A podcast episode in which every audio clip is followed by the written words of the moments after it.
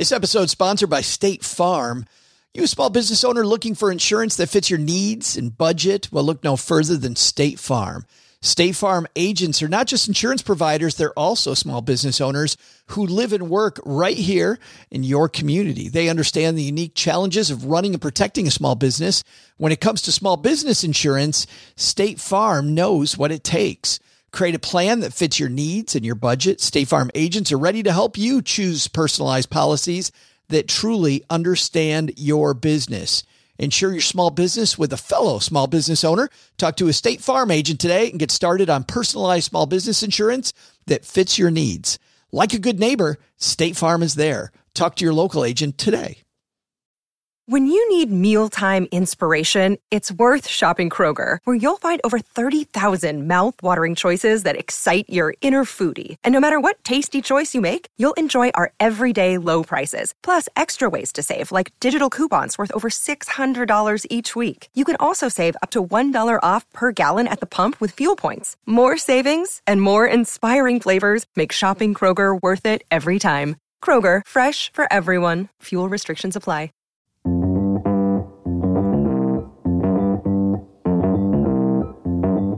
Live from the Fireside app, it's the Stacking Benjamin Show.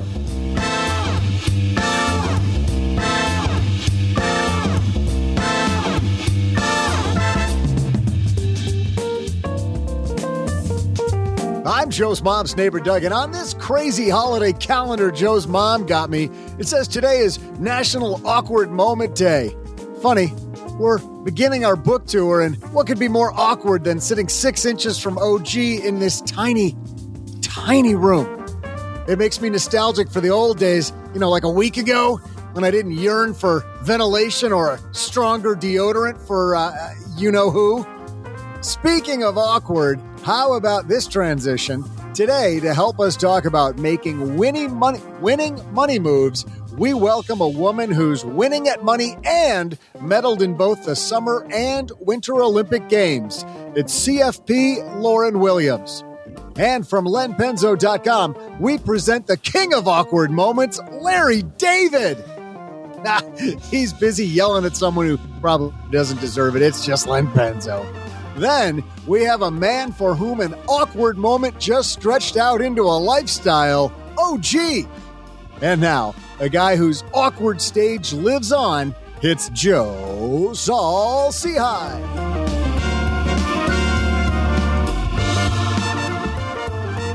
I'll admit it. I'm good with that. I'm pretty awkward. Awkward transitions. But here's something that's not awkward. Happy Friday or Friday, as we say here in the basement. You know, there's nothing less awkward than Friday. It's my favorite day of the week and one of my favorite people on earth, Mr. OG, sitting across the virtual table from me. How are you, man? I am one of the favorite people on the earth. Everyone, not just you. Everyone's favorite person. OG. Yeah. Uh, and with us, I don't know where to no go. more color- Let's move on. I know. No more color commentary on that one. All right, moving along. Talk about awkward. What do you do with that? That laugh you hear is the one and only Mr. Bunker himself. Len Penzo's here. Yes. Hello, hello, hello. Happy Friday. I'm so happy that you're here with us. It feels like we were together yesterday, Len. Almost. You know, it wasn't too long ago you were uh, in the bunker here. So, yes. It was making pizzas. Had some of Len's famous uh, homemade pizzas. It was. Yep. It was. I got a- to watch. I got to watch Joe drink an entire bottle of wine. And, uh, inadvertently. was- thank goodness for Uber. You know, it's bad when you pour yourself another glass of wine and you go, "Oh crap." Because you just finished the bottle over what six hours though, just to defend my honor. Yeah, yeah. To be fair, that's. Yes. Uh, and the person who might be able to drink a whole bottle of wine, I don't know, because she can win medals. She can do financial planning. She's the whiz that we want to be more like. Lauryn Williams is here. How are you? I am wonderful, but I'm kind of worried about you and the wine consumption. This is something we talked about when I saw you in Dallas. There was there's a lot of I'm not a drug user. I don't need to go to AA, but also I just finished a bottle of wine. We- Uh, not me, you. Yeah, yeah, yeah. I don't know, but uh, it. I got to tell you, it has been fun going around the country and Uh, we're doing these things at microbreweries, but I, but I will tell you, Lauryn, I'm not doing a lot of drinking like that night in in Dallas. Uh, and for people that struggle with it, they know it's not funny. Hey, we got a great show today. We're gonna we're gonna talk about not about drinking beers. We're gonna talk about asymmetrical money moves. What does that even mean? Well, what it means is how do you use leverage to kind of make sure that moves are going to be more in your favor?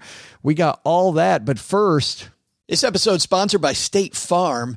You a small business owner looking for insurance that fits your needs and budget? Well, look no further than State Farm. State Farm agents are not just insurance providers, they're also small business owners who live and work right here in your community. They understand the unique challenges of running and protecting a small business. When it comes to small business insurance, State Farm knows what it takes. Create a plan that fits your needs and your budget. State Farm agents are ready to help you choose personalized policies that truly understand your business. Insure your small business with a fellow small business owner. Talk to a State Farm agent today and get started on personalized small business insurance that fits your needs. Like a good neighbor, State Farm is there. Talk to your local agent today. Well, managing your money can be stressful because of all the work you need to do. I know it's stressful for me right now because I'm going from city to city. Not sure where I'm going to be on uh, any given day. All the stuff that comes with traveling, all the unexpected uh, oh yeah, forgot that. Oh, uh, travel took longer than I thought it was going to. That trip got canceled. Fantastic. You know, but even without that, money can be stressful. But Navy Federal Credit Union can take a lot of that legwork out of saving and investing. They offer multiple savings products and investing options to help you get closer to your financial goals. And you can put your money to work by automating your savings and investments. Plus, they offer educational resources to help guide your decisions. Learn more at NavyFederal.org slash save and invest. That's NavyFederal.org slash save and invest. Savings products insured by NCUA. Investment options are available through Navy Federal Investment Services and are not insured by NCUA. All right, we're talking about asymmetrical money moves, so let's get this party started.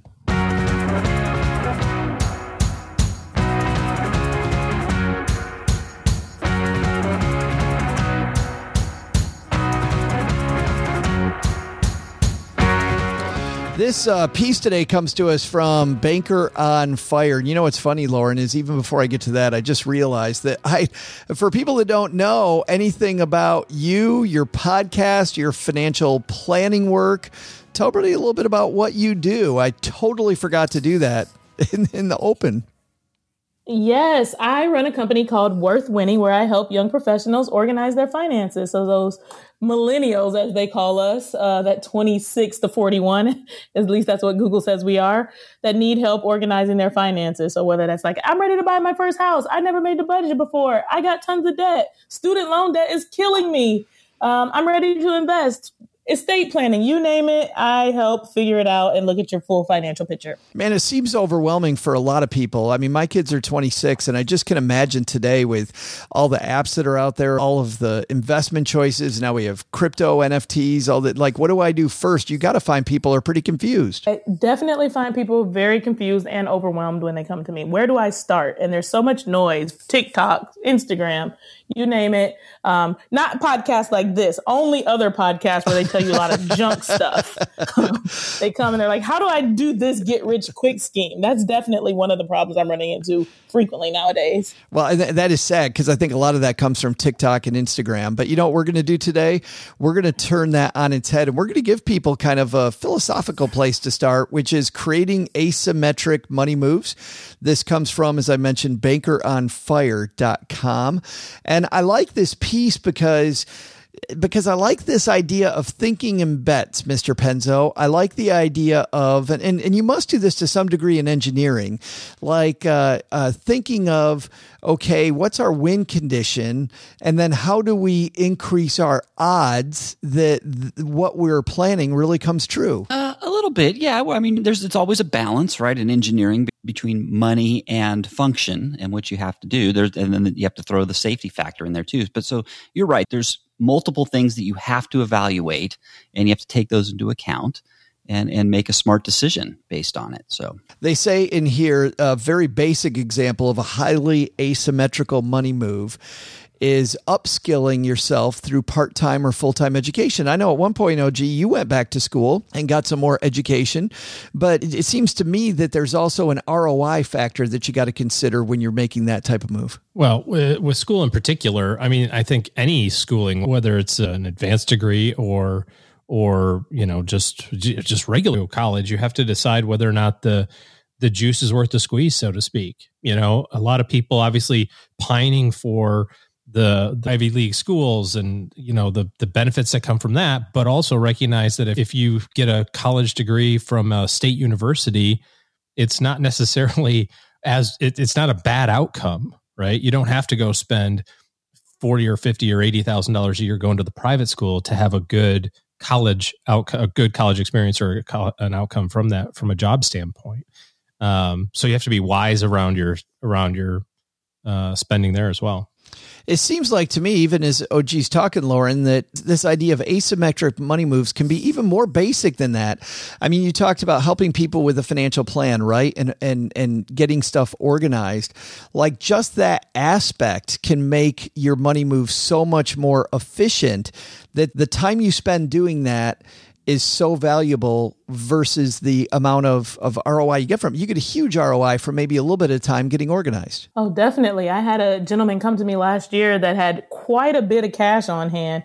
And simply by telling him to invest in some ETFs, do something very, very basic, he just had analysis paralysis. He came back to me. He said, you know, I made 50 grand off of your advice. You're awesome. And I was like, I didn't do anything amazing. I, just told you to invest the money instead of letting it sit. Um, yeah. So, but definitely having just invested a little bit to talk to me uh, paid off, like you said, huge ROI. But do you find that that brings up an interesting topic that I wasn't really thinking about? Is that I, I feel like sometimes people they'll get the wrong they, get the wrong message. Had the market gone down, then he might have gotten the message that it wasn't worth the time, which is totally wrong. That is definitely a possibility, but like you said, if we go over time, you definitely get to see the ROI. And so we have to have those conversations and invest in education as well to say, like, what is the timeline here? What are we trying to accomplish?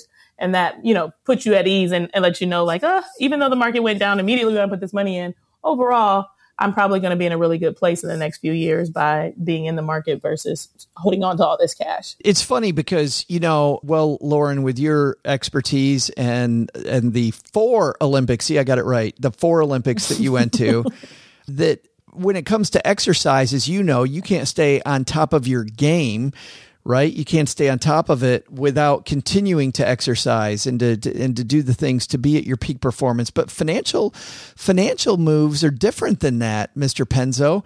I feel like financial moves you can spend 20 minutes one time and that could change the ball game forever, right? Like, you know, setting up your 401k contribution pays this ongoing return that's so asymmetric that it's crazy.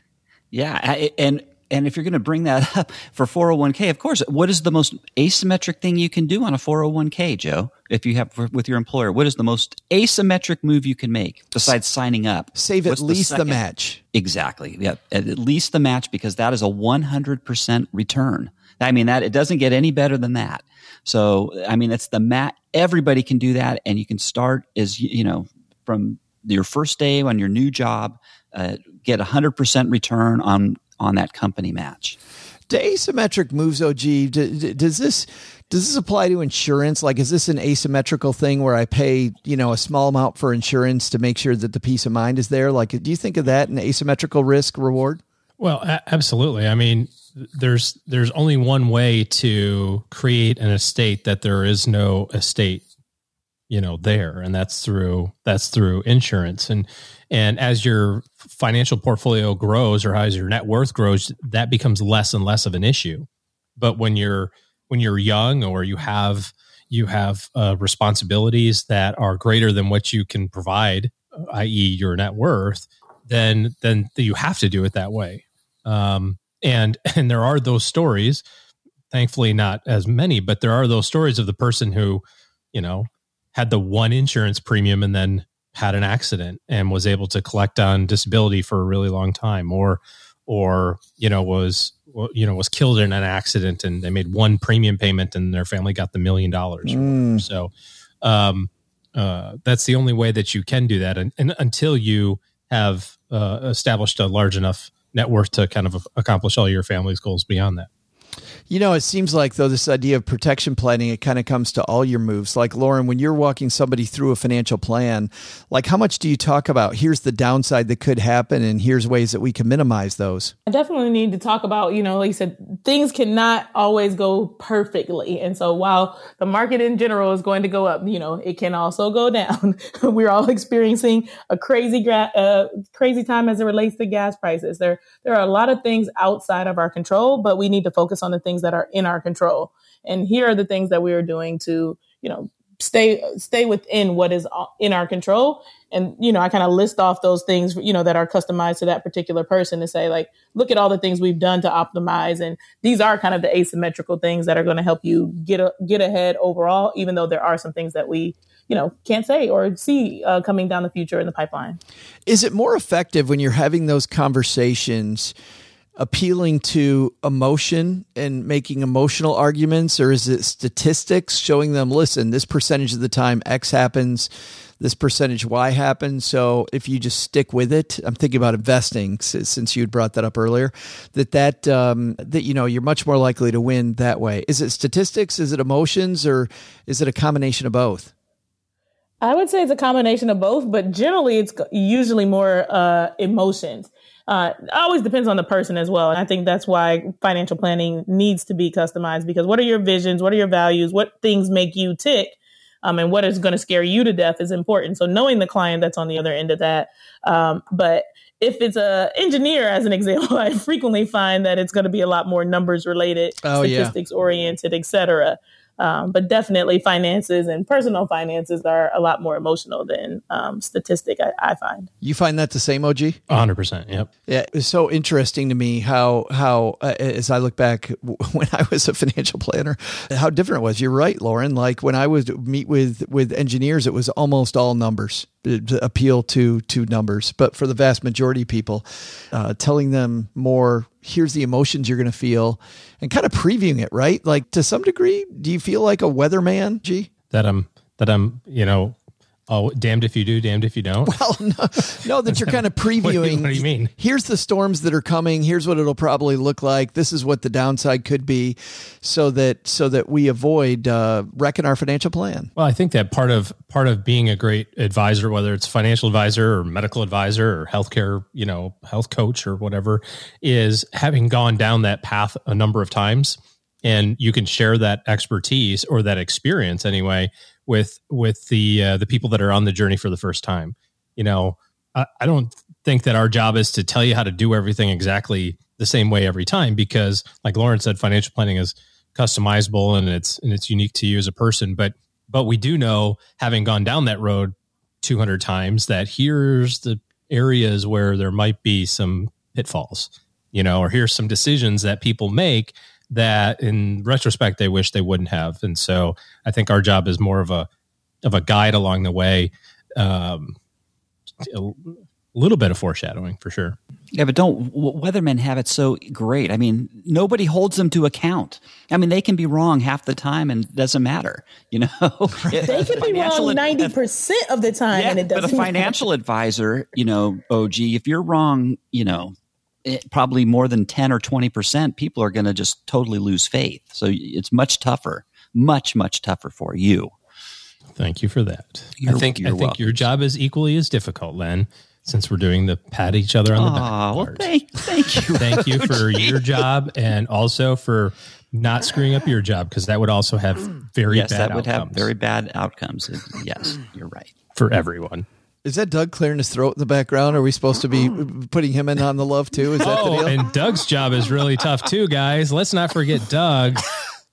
His job is probably the hardest one of them all. I'm, I'm sorry, something went down the wrong too. But what were we talking about? yeah. nice, nice, nice work.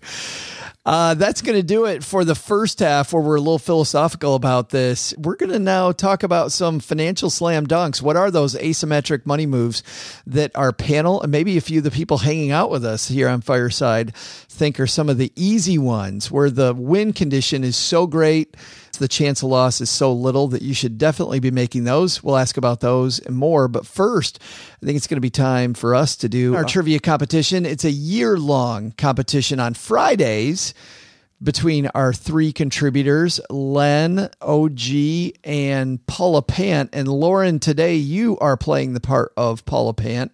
And that means we have some good news and some bad news, Lauryn. You want the good news first or the bad news? I feel like the good news is I'm going to help her win, and the bad news is that we're way behind. well, for for once, you're not way behind. Uh, until last week, you were actually in second. Now you're tied for second. OG pulled into a tie. So Len has four, you have three, and OG has three.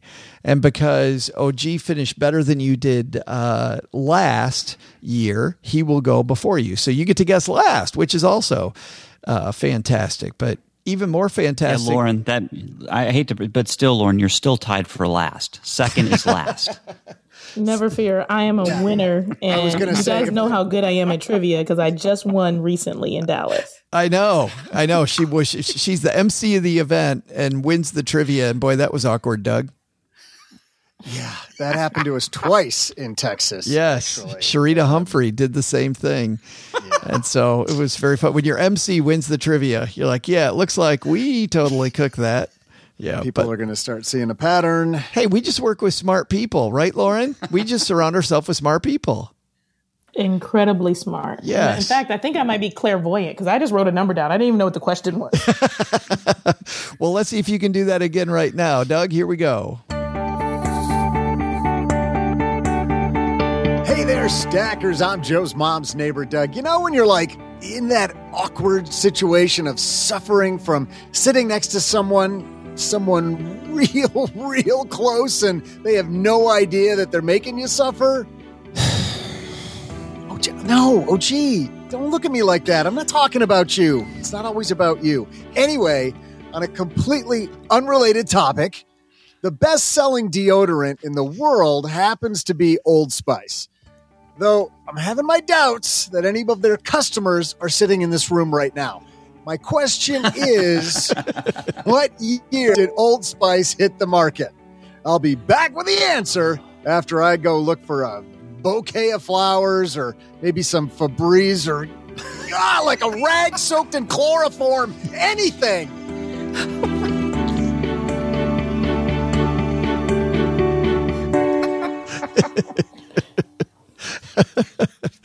uh, so, uh, Old Spice is what we're talking about today. That, that company, Stacks and Benjamins, right? Had some fantastic advertising. Mr. Penzo, you get to go first, my friend. Uh, Which when, means I have to, I, I get to, I have to talk out and give hints to everybody. Let's see. I do remember those commercials when I was pretty small, so it's been around a while. Uh, gosh, was I don't know how long it was before I was born. I don't know. I'm going to guess Old Spice. That old sailor, he was pretty old. Let's see. Did pirates wear Old Spice? I... Does anybody hear that noise? I have no freaking clue at all. I'm going to say 1952. 1952. Mr. OG, what are you thinking? Is that early or is that late? Well, I can distinctly remember my dad wearing Old Spice cologne. So, um, you know. Wait a minute. So. Was the question cologne or deodorant? It was, it was, it was deodorant. Yeah. Deodorant. When, wait, wait, wait, hold on, hold on, hold you on. You don't pay attention. Your wait, answer the, is locked in. Wait, no, the question was when it. was the question was when was Old Spice deodorant started? I thought it was Old Spice period, the company. Sorry, oh, bro. Let's go back. What do we got here, Doug? Is it deodorant or the company? It's when did Old Spice hit the market? Yep. Old Spice deodorant and, and Old it, Spice cologne. It is it is Old Spice deodorant. It was their okay, first well, then product. I want to rev- uh, then I want to It was their first revise product. My, then I definitely want to Oh boy. Oh, oh it was their first product. This is this is yes. this uh, I'm filing under protest. Right. Lauren, what do you do when Throw someone when the competition happens and you disagree with the judges? It's a false start. It is. It's running under protest. You got this it. Is, this is this is I'm, i my my hands are up. I'm on the starting line, and this dude's like, "Oh, I want a do over." It's like, sorry, bro. Somebody gun already sounded twice, and I thought it was a gun. I think we do have just thought you said- 1952 because you assumed, Len, that it was the oldest product, and and it is the oldest product. So, Oh well, then I'm totally off. Okay, fine. 1952. why, why do you think it's earlier or later? probably nailed it. Well, I'm not going to say now because because Yeah. because I'm, I'm going to lose. But OG's going to be all over me either way now. So I'll Oh, tell I'm you sure- after the My answer. my luck is he's pinned it right on the number, and I was I shut my mouth. He'd have, he'd have changed it, and I'd be right. Uh, so back to me, who uh, this show is mostly about. Um, I'm going to say that um, Old Spice, you know, is pretty old. So I'm going to say slightly older than 1952. Grandpa wore it 1936. 1936. 1936. Well, Lauryn, Ooh. Oh, OG. I, I was in the 30s as well, but now that you're in the 30s, I'm maybe like I should leave the 30s. Is OG smart or is he not so smart? I was just also thinking about my grandma who turned 90 in Oh, yeah nice. 1930s. So, so not 2020 when all the craziness was going on. So she's a little bit older. Um, but definitely there being conversations about that. So I think somewhere in the 30s. you, you would have conversations about Old Spice. You and Yes, Grandma. my grandma talked about all kinds of weird things. Yeah. So, you know, Lauryn, just remember the Old Spice. I mean, it's old. Like it has the word old in it. So, like, Yeah. if it was old when it came out, it has to be like really You're supposed old. to say manly yes, but I like it too. um, all right, that's OG saying That's- 1936. Oh gosh. So I could either go earlier, but is it the closest person It is. wins it's then? it's the closest person wins. So yeah. without going over? No, no, you can go over now. Yeah, you can go over. It's just closest person. Well, I'm gonna go. Oh man, if I'm one ahead of it, well, if it's if it's like 1935, it's I think it's in the 30s. I feel like my grandma is like speaking to me right now. Uh, I'm gonna go. Is there like? Can I go 1936.5? Well, you could no, you could you'd have to go 37. I'm gonna go 1938. 1938. So if it's 37, we're both like one one away from it. Like I'm evening the playing field. We're gonna have to do a tiebreaker. Yeah. I'll So- just pick the winner. Yeah, so, so Lauryn's got 1938, OG's got 1936, Len's got 1952. We'd love to tell you who's right, but we don't play that way. We're going to give you a little time to think about it. Well, you know, what I think about Navy Federal, I think about the veterans that have done so much for our country. And I also think about some of our active service members. Want to say a special shout out to uh, my nephews, Colin and Nathan, who are both in the Navy. Colin is stationed outside Seattle, Washington on a submarine, and my nephew Nathan is in South Africa as an air traffic controller. And in Military Appreciation Month, Navy Federal Credit Union wants you also to celebrate members, many of whom go above and beyond. Navy Federal offers member only exclusive rates, discounts, and tools to empower their members and help them reach their goals. It's all branches of the military, veterans, DoD employees, and their family are eligible for Navy Federal membership. They offer 24 7 help from their U.S. based member service. Visit NavyFederal.org slash celebrate to see all of their Military Appreciation Month offers and other Navy Federal offers. Navy Federal is insured by NCUA, Equal Housing Lender. And now a word from our sponsors at Betterment.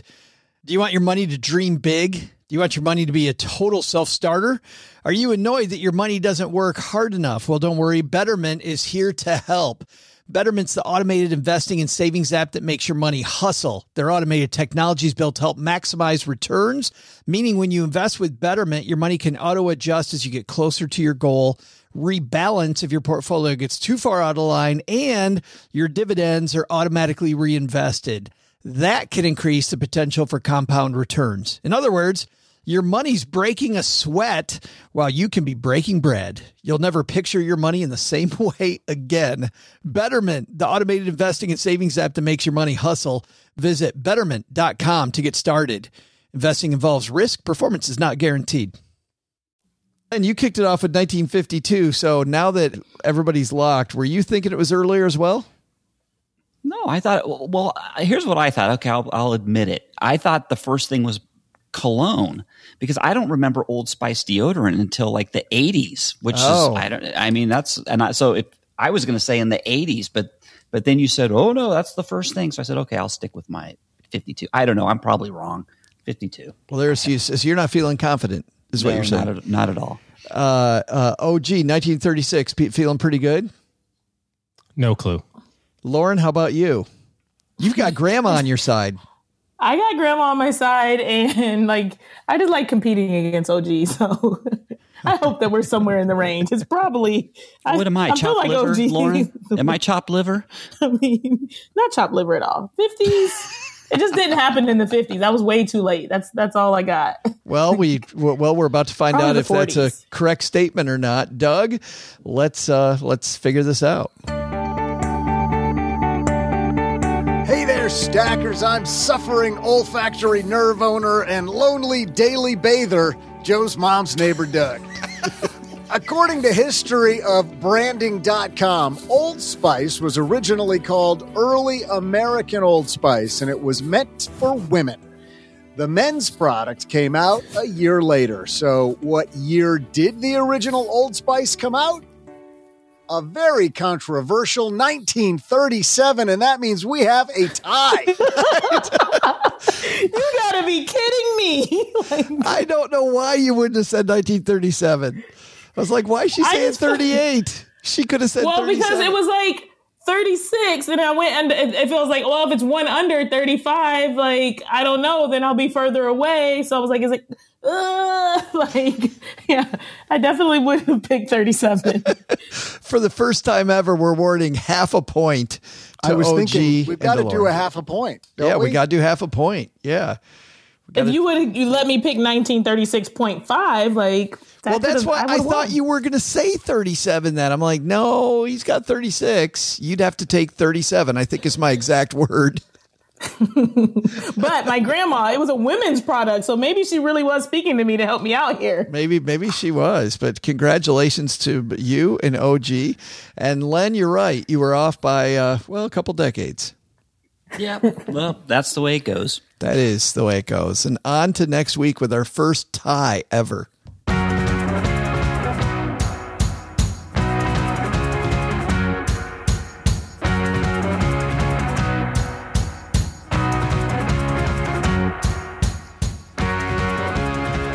Let's get back to our discussion on asymmetric money moves. This comes to us again from Baker on Fire. And how do you make moves with a big percentage chance that you win, small moves, small chances that you lose? How do you use leverage? And leverage not in terms of debt, but leverage in a way that you're leveraging the chance that you win. So we talked a little bit about education, we talked about insurance, we talked about a few things. But what are those? We're going to now dive into those a little more. Today's more tactical part of this discussion is brought to you by Magnify Money. Doug, you know what happens when you go to stackingbenjamins.com slash magnify money? Uh, they separate all, all the blue M&Ms for me because those are gross. They, they, they do not, unfortunately, but they do one better. They make sure that that savings account you're using, that checking account you're using is best in class. StackingBenjamins.com slash magnify money. Go check it out. They rank over 92% of the personal finance products out there that you find at brick and mortar banks. And, uh, well, you'll find that yours probably isn't best, which means you'll have extra money to pay somebody to take out the blue M&Ms or afford the time to take out the blue M&Ms. You know, one, thing that we didn't talk about uh, before we get into the slam dunks is the fact that you don't want to be on the other side of an asymmetric move. In other words, you don't want to be the person left. And I eh, and I wonder, Len, as, as you look at something like NFTs, right? And I'm not talking about blockchain and the efficacy of proving ownership through the blockchain. I'm talking about buying an 8 bit tree piece of art you could you could very easily be on the wrong side of this asymmetric money move. Yeah, you know what happens? So those are investments with high risk, but with high risk comes high reward. And I probably should have said those are high reward, but with high reward comes high risk. And a lot of those things, those come down to timing. Yeah. Timing. And usually most people, when they, when they get a great stock tip, it's too late. The real advantage to a, these kind of high risk investments is you got to be one of the first people on board. Those are the people that tend to make money. So my rule of thumb with those things, when I get a stock tip, it's too late. If you read about it in the, in the uh, on the net or or a friend of yours says, "Hey, here's a stock," it's usually too late for you. So be careful on those kind of investments. Yeah, and you know, even getting back to NFTs, if you know what's gone on with this particular NFT and kind of the history of it, you can also try to you can leverage that move by knowing knowing just just a little bit more can prove to make sure that you don't get yourself in a world of hurt. The last one paying $8,000 for something that that nobody's going to want 10 days from now. Uh, let's dive into your slam dunks. Lauryn, what's a what's a slam dunk money move that everybody should make that's low risk, high reward? Ooh, I would say paying off high interest debt. Um, something that is usually avoided or uh, there's a lot of like negative like ah, i don't know. Should i save first? Should i pay off debt? I think you should do both but paying off that high interest debt those double digit credit cards those medical um, you know cares cards that are, things like that would be a slam dunk. Uh, why do people have so man, much trouble paying off high interest debt. We're clearly getting something wrong because, you know, you look at the numbers and there's more and more and more debt every year that people are piling up. Where, where are we making the mistake? I think it's emotional. Um, it's the I work really hard and I'm not able to organize my finances in such a way that I'm able to do the things that I want. And so I deserve this. I deserve, you know, fill in the blank, that vacation that I don't have the money for right now. And it's causing people to say, like, hey, I'll worry about this debt later. And then also, like you said, we, we, we talked about the schemes, the hacks, the the TikToks where people are saying, "Don't worry about it, just let it go for seven years and everything will be fine." I know, um, right, right. Bad advice. Horrible. Yeah, surround yourself with good people that know you. It would be, I think, a slam dunk. Mm-hmm. Mr. OG, what's your can't lose asymmetric move that everybody should make? Well, I would just add to the debt thing. I think um, on on average, actually, we've done better at our debt, um, much to bankers' chagrins over the past ten uh, ish years or so. But it still represents a large large amount of uh, balance sheet for for a uh, average family. I think the the the cool thing right now is definitely HSA accounts, or I guess HSAs because you would say accounts twice if you said HSA accounts, and that would be silly. HSA um, account account. The HSA account account, the health savings account account. Like when people say, "Can I get my EIN number?" Your employer identification number number. Anyways, one of those things. But um, you know, Len got the easy one with the 401k match. Lauren came in with a also another easy one with the uh, debt payoff. And what I what I mean by easy is if you do those two things, that's 95% of the battle right there, you know?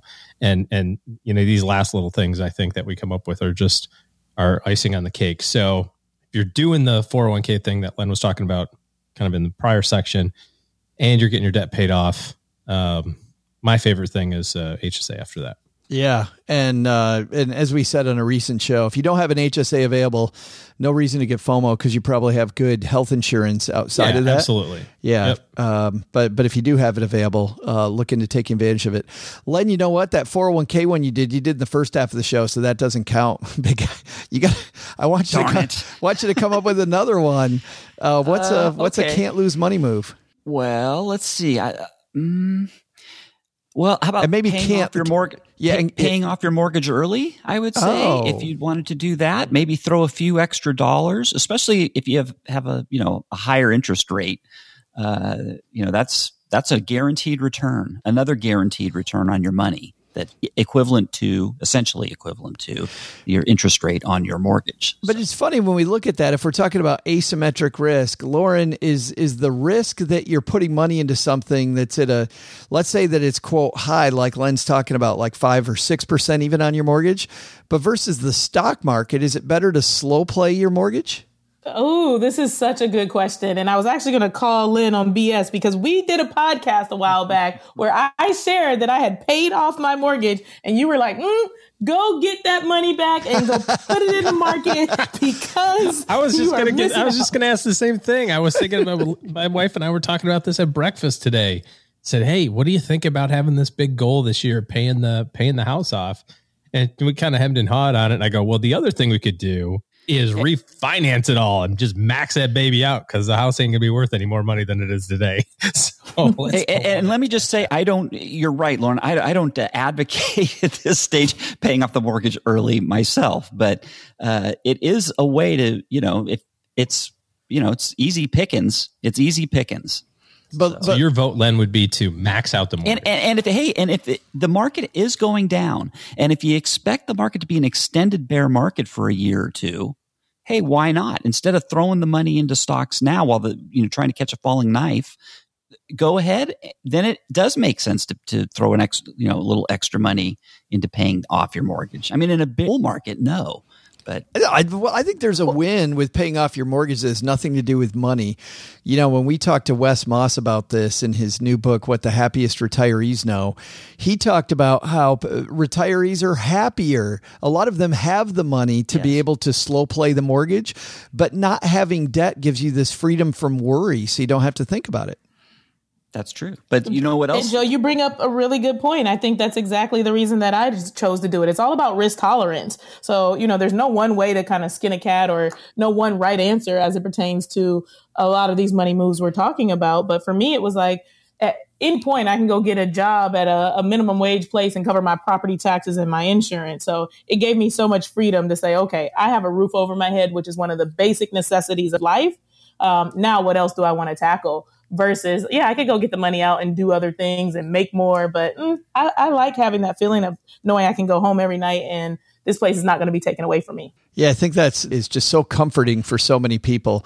The cool thing is is we're doing this live on fireside. If you want to hang out with us normally we are recording on mondays at 5 p.m uh, eastern time but our brilliant writer paulette perhatch is here with us and it sounds like she's frying something as she's uh, as she's talking to, to, us. Sorry, I let you hang there as we went through that. But but you you were talking about this is interesting.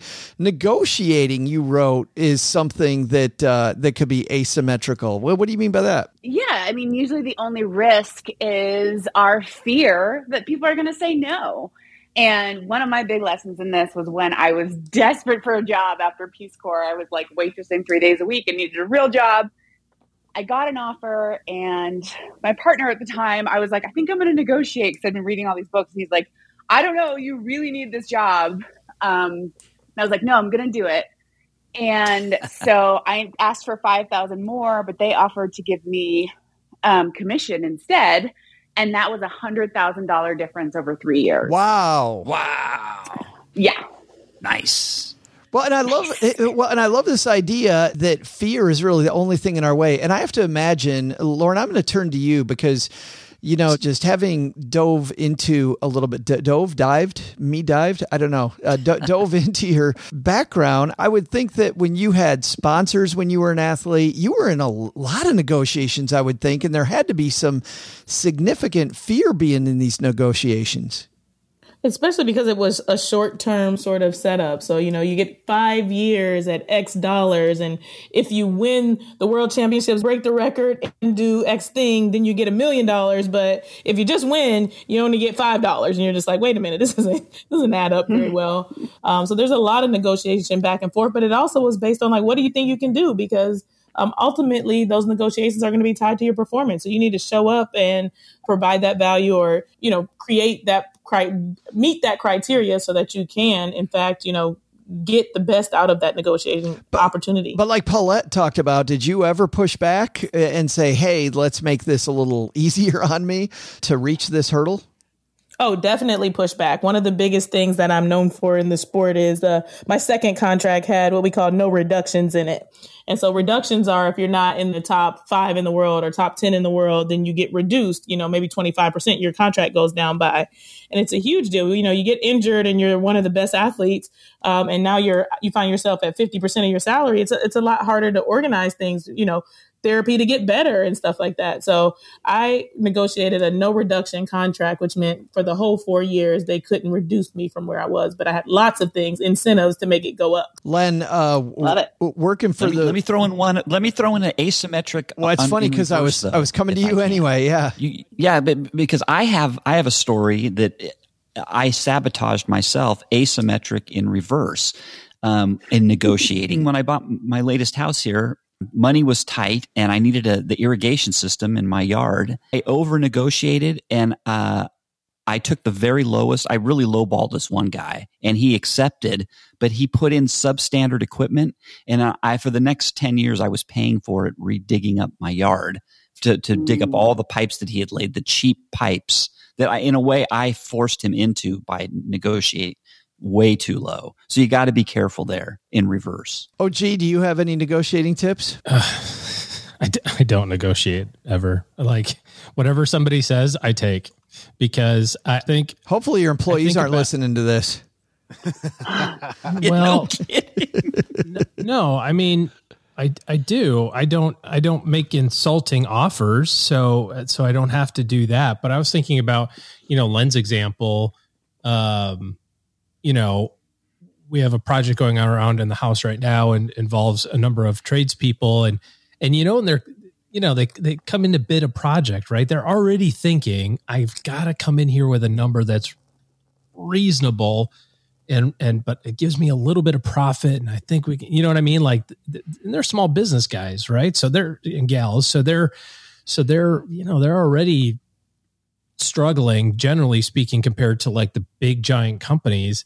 And um and so no if the painter said here's how much i think it's going to cost i just assume that he made a fair offer and off we went You Has know it what? though, the other OG, way? the, the, one, the one where you're susceptible to what I, the mistake I made is when you get a contractor who's just starting out and he's desperate for work.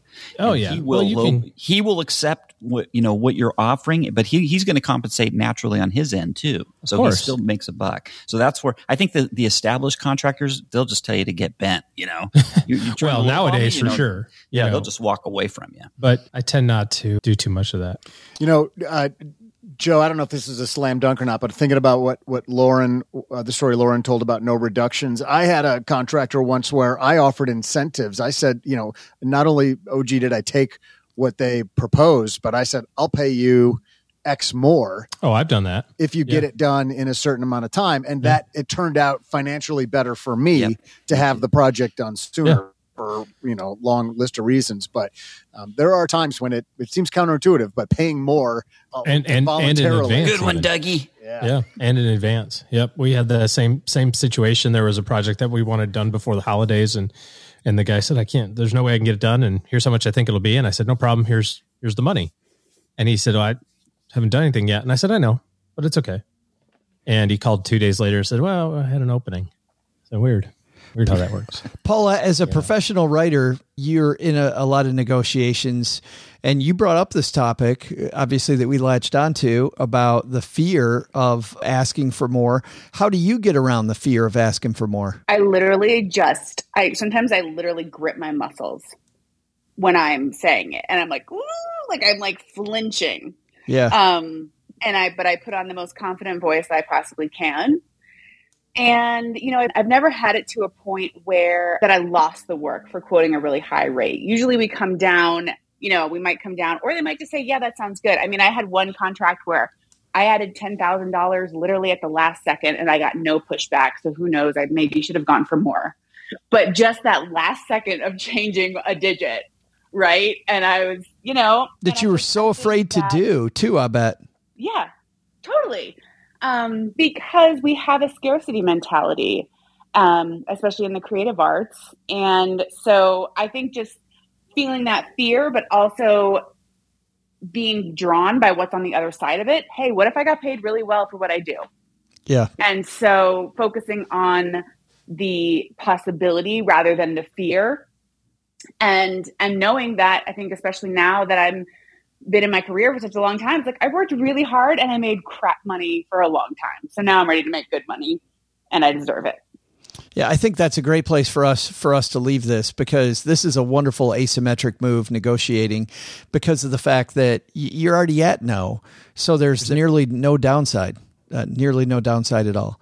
All right, that's going to do it for today's episode and what what great lessons thinking in terms of asymmetric risk. I really like that. Uh, we're going to let our guest of honor, Lauryn Williams, go last to tell us what she's got going on at Worth Winning and her podcast, Worth Listening. Mr. Penzo, let's have you kick it off. What's going on at lenpenzo.com?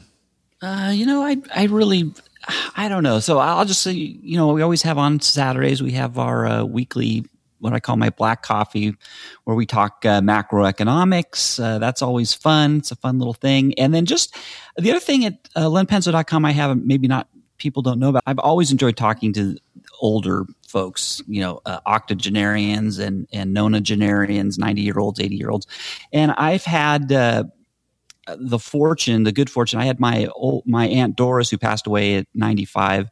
Uh, she wrote a, a 12 little articles about life that I have on my website that are just fantastic, done with great personality.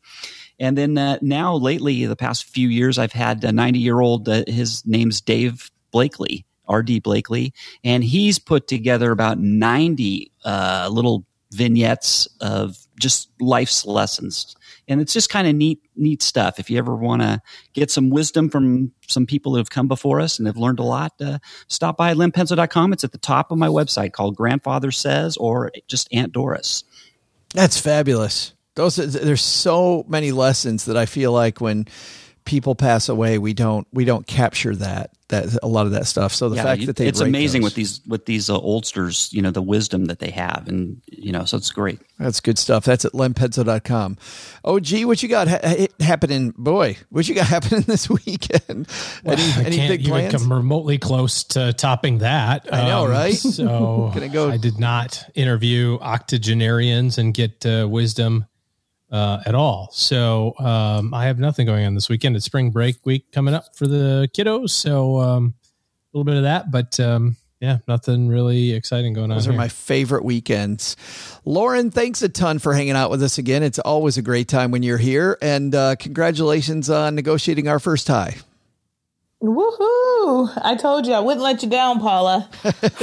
now you did have a time though. You and I were talking. You had a time was it was it in the worlds or was it in the Olympics? I think it was in the worlds that you had a tie, right?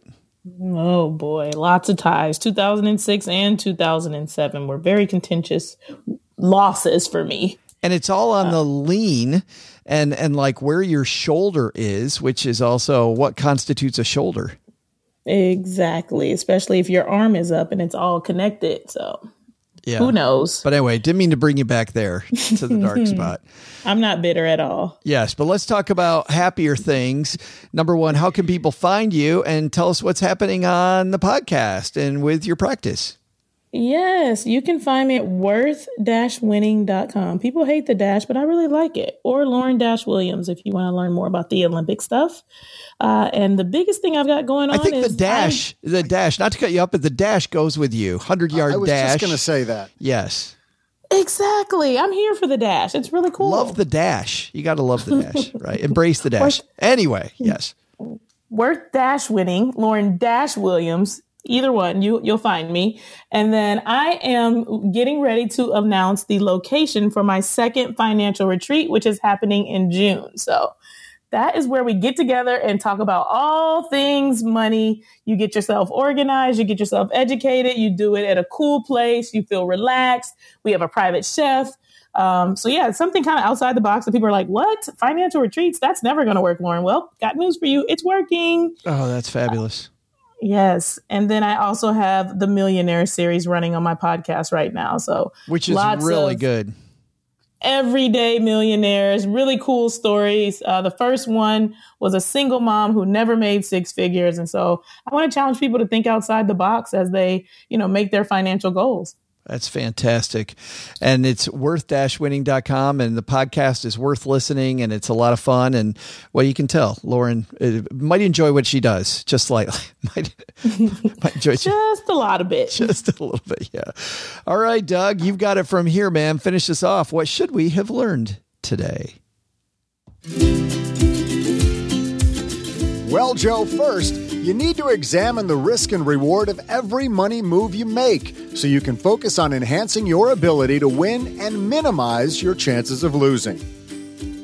Second, don't be afraid to make asymmetrical money decisions based on what makes you feel right, not necessarily what the conventional wisdom says. But the big lesson not everyone can be a winner, at least in the Olympics. But seeing what an amazing person Lauryn is, I should have stuck with the golf lessons like Joe's mom told me to. Maybe then I could have been an Olympian. Thanks to Lauryn Williams for joining us today. You can find Lauryn's podcast, Worth Listening, wherever finer podcasts are found. Thanks to Len Penzo for joining us today. You can find Len at lenpenzo.com slash octogenarian fanboy. Thanks to OG for joining us, and that we're just about done sitting in this room extra close together. Are you in charge of messaging and the message isn't getting out? Well, guess what? If better writing helps your career, we've got the answer. Our writer, Paulette Perhatch, works with small groups of people to help make their emails clear, their blog posts shine, and even their presentations. Thanks also to our team who made today possible. Karen Repine is our producer. Tina Eichenberg and Gertrude Smith are our social media mavens, and Brooke Miller handles the show notes and our amazing newsletter, The 201. Not only should you not take advice from these dorks, don't take advice from people you don't know. This show is for entertainment purposes only. Before making any financial decisions, speak with a real financial advisor. That's it for today. We'll see you back here on Monday on Stacking Benjamins.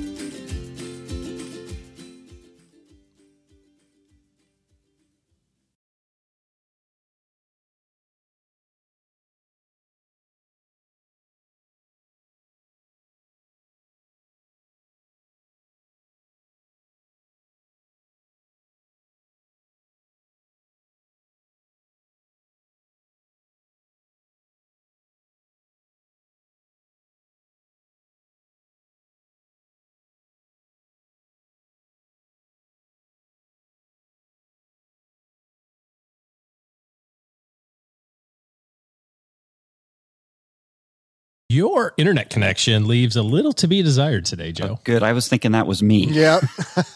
Definitely was changing my headphones. Like, oh no, these are the bad headphones. But it's you, Joe, not us. It is 100% Joe. Fantastic. Well, you know what? We will start this over. Hold on a second. I'm going to see if the Wi Fi here is horrible, which is amazing. I'm in the second biggest city on earth right now. Uh, At non Earth. Joe, you didn't sprout for the premium hotel Wi-Fi? They don't have one. I totally would have. oh, the I'm not on the Wi-Fi. And but your audio just got a lot better. yeah, whatever you did is way better. Yeah, but that's the problem. I did nothing, and it goes in and out. Yeah. And by the way, wherever you are is not the second largest city on earth. But uh, in the in the, the trivia guy, I felt like it was my job in the, correct that. In the, in wrong the, in the United States. Oh my, just the amount of time it took to connect to the Wi Fi is incredible. All right. Now I'm connected to Wi Fi. I don't know if this is now going to change everything for us or not. Does it sound any better? Did I just lose everybody? Welcome to Recording on the Road. I'll be your host, Joe. Uh, 30.5 million. Oh wow! I would have never guessed yeah. that. Tokyo, Yokohama, number one at thirty-seven point eight million. That's amazing. Well, I used to, you know, in the old, it was Shanghai many, many, many years Shanghai's ago. Shanghai's at number six on the list I'm looking at, at 23.4. Well, Beijing ter- at number eight. It, it, it, turns out hooking up on the hotel internet is not the solution that we're looking for. So, oh, good. Joe's back. Yes. Does this sound good or not? at the Yeah, moment. sound, sounds great. Yeah. All right. We were just talking about the largest. Uh, What is the largest, Largest city on earth? I have Your this. uh, mom. I, I have your mom. Uh, I have this thing from The Economist, the pocket world in figures, and I was gonna. It's from 2020, so I was gonna look and see if it. That's newer than what I'm looking at. I'm gonna see if uh, uh, biggest cities as of uh, 2017. So um, Tokyo, then Delhi, then Shanghai, then Mexico City. Ah, okay. Which Mumbai is Delhi? number six. Which Uh, Delhi? Mm, the corner Delhi, Schwartz's The one down the over on street, or is 83rd it- Street. Is it is it uh, is it Tony's Deli down there, or is it? Yes. No. Nope.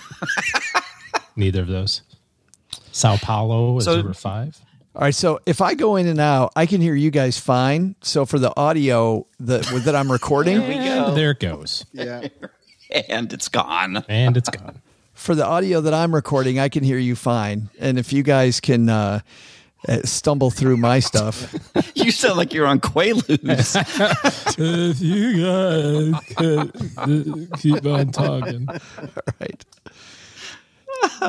You know, I think we need to just find another time because this isn't going to get better. There's no way. And I know Lauryn that that, that We're not making this easy on you, is it? it's great. I mean, you're not the host of the show or anything. We can totally carry you. I know. Well, the thing is, on my side, on my side where I'm recording it, you guys all sound great. So if you can struggle with uh, me sounding like I, I'm barely showing up, I mean, we can do it. But if, but if not, then it's Okay, with a You're saying tranquilizer dart. I, it's fine with me. There'll just be a lot of cuts, you- right? Because if I can't, you know, if sometimes you cut out, we'll just have to say, "What did you say?" or you have to repeat or whatever. So that's post. Sure. You can fix it in post. Fix it in post. Fuck it, we'll do it live. There it is. Fix it or uh, Lauryn, what does your Thursday look like? Terrible. Good deal. same as you. If honestly, Joe, if you can piece together good audio from this, I say let's just roll. Yeah, because I because I can hear everybody fine here. So I'll second the motion. Great. All right, let's do this. All right, we were at uh, uh, three, two, one. Uh, crap. I don't even remember where we where we I called think a I had halt. just introduced you. I think I just Yeah. said, Yes. Joe, so I'll see. Okay. I'm just going to start there. Three, two, one. And I'll admit it, I am. Uh, uh, oh, I did say I am awkward. I did that piece. I'm awkward. Awkward transit. Uh, awkward. Whatever. Da da da. Well, stackers, the show might be over, but the celebrations are just beginning because it is Military Appreciation Month, and I want to celebrate people like my brother-in-law Eric, who is such a giving person. Eric will do just anything for you, and as a Marine, you can see that his time in the military taught him to be a guy who gives to his community, gives to his family, and is always there when you need them. This Military Appreciation Month, Navy Federal Credit Union wants to celebrate members like Eric who go above and beyond. Navy Federal offers member only exclusive rates, discounts, and tools to empower their members and help them reach their goals. Navy Federal's employees are part of the community they serve. Many of them are military family members, reservists, or veterans, and all branches of the military, veterans, DoD employees, and their families are eligible for Navy Federal membership. In fact, there are so many resources on the Navy Federal website, resources like Best Cities After Service to help veterans transition to civilian life, and Best Careers for Military Spouses to support military families. Visit NavyFederal.org slash celebrate, and you'll see all of their Military Appreciation Month offers and other Navy Federal offers. Navy Federal is insured by NCUA, Equal Housing Lender.